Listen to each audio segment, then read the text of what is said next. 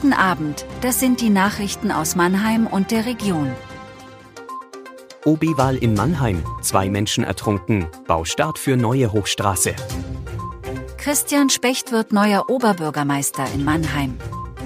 Der Ausgang der Wahl war denkbar knapp, mit 860 Stimmen liegt Christian Specht vor Konkurrent Thorsten Riele. Die Aufholjagd des SPD-Kandidaten hat den Mannheimer Politikwissenschaftler Marc Debus überrascht. Er war von einer weniger knappen Entscheidung ausgegangen. Ein Blick in die Wahlgeschichte zeigt, es ist das bislang engste Rennen bei einer OB-Wahl in Mannheim seit dem Zweiten Weltkrieg. Zwei Menschen sind beim Baden in der Region ertrunken. Ein 22-jähriger Mann verunglückte am Sonntagnachmittag im Heddesheimer Badesee, wo er von einem Taucher leblos im Wasser gefunden wurde. Eine Seniorin wurde ebenfalls am Sonntagnachmittag leblos aus dem Altrhein in Waldsee gezogen und von Ersthelfern erfolgreich reanimiert. Sie verstarb jedoch am Montag im Krankenhaus.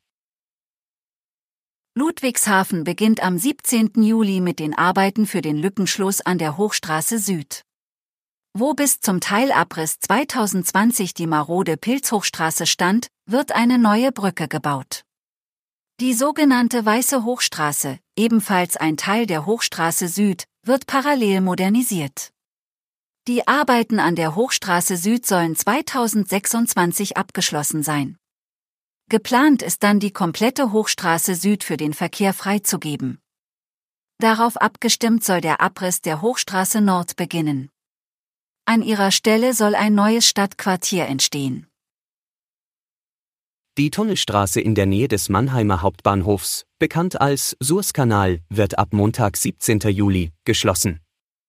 Dort werden Baumaßnahmen von der Deutschen Bahn durchgeführt. Die Bahn bittet Anwohnerinnen und Anwohner um Verständnis. Details zu den weiteren Arbeiten werden baldmöglichst bekannt gegeben. Das war Mannheim Kompakt. Jeden Montag bis Freitag ab 17.30 Uhr auf allen gängigen Podcast-Plattformen.